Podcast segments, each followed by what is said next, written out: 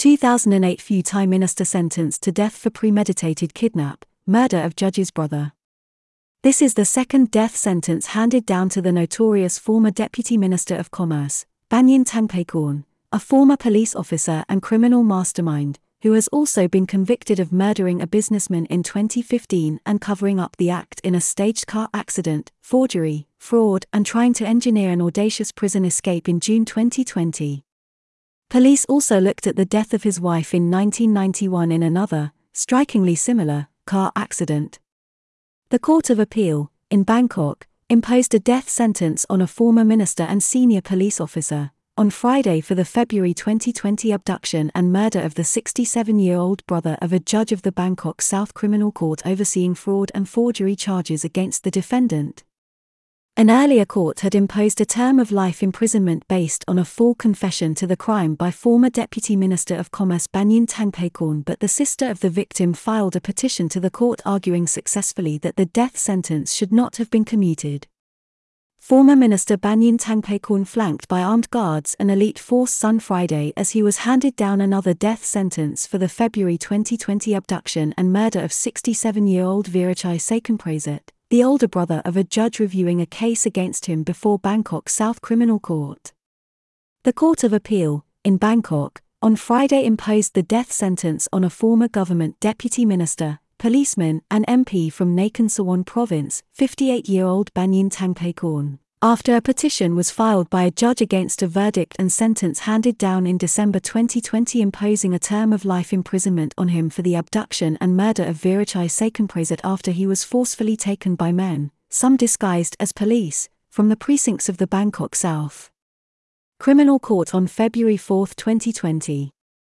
The judge's petition led to the death sentence being imposed on the former minister as well as another defendant and henchman of Mr. Banyin the key architect of the criminal scheme, 48 year old Narongsak Pomchan. Two sentenced to death, including the former minister and all others who took part in the kidnap and killing of a judge's brother in 2020, received life. For other defendants in the case who took part or were linked to the abduction and murder of Mr. Virachai were sentenced to life imprisonment.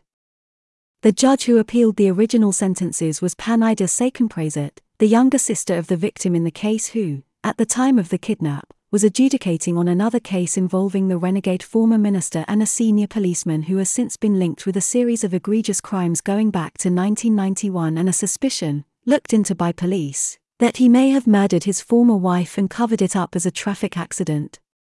Judge Panida had been reviewing fraud charges against the former minister who was involved in 2015 in what appeared to be a freak traffic accident where a billionaire contractor and property tycoon, 50 year old Chuong Sae Tang, was killed in a car driven by Mr. Banyin in the Suan Wang district, Bangkok.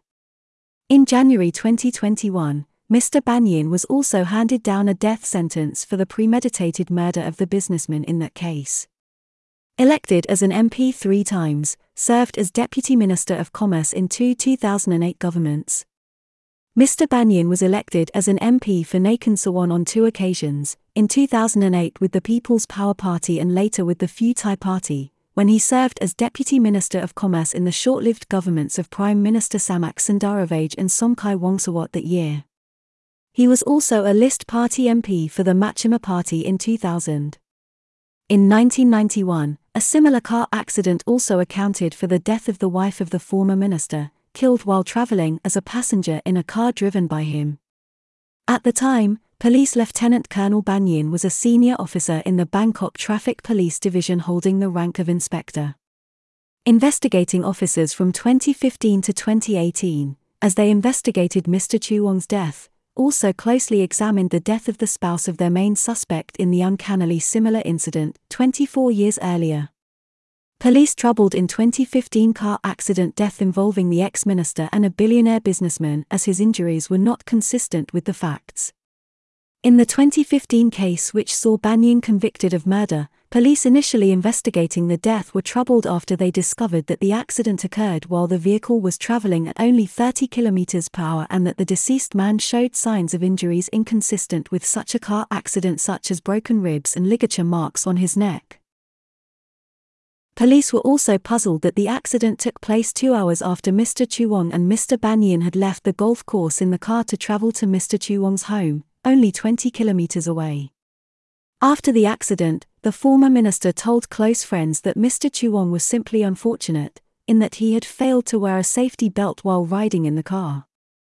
However, the criminal court, in January 2021 ruled that the accident was staged and was, in fact, a cover up for a foul and premeditated murder. It took three years for Banyin to be charged with the murder, but the strong case against him led to his conviction. Mr. Chuwong, a billionaire tycoon, had earlier transferred 256 million Thailand bahts in shares, including a large amount to a golf caddy. His family suspected fraud. Investigations, in that case, showed that Mr. Chuwong had earlier transferred 28 million Thailand bahts worth of shares to a brokerage controlled by the former minister and that a far larger transaction of 228 million Thailand bahts had seen shares mysteriously transferred to a golf caddy working at the golf resort. These transactions had taken place just 10 days before the death of Mr. Chuwong and his family called in the police after suspicion was raised that the share transfers were fraudulent and that the documents used to carry them out were forgeries. This was the case being reviewed by Justice Panida Sakenprasert on February 4, 2020, the day her brother was taken. Earlier, she had started to receive menacing calls and messages ordering her to dismiss the case. In February 2020, the ex minister donned a fake policeman's uniform and took part in the abduction of the judge's older brother who was later murdered.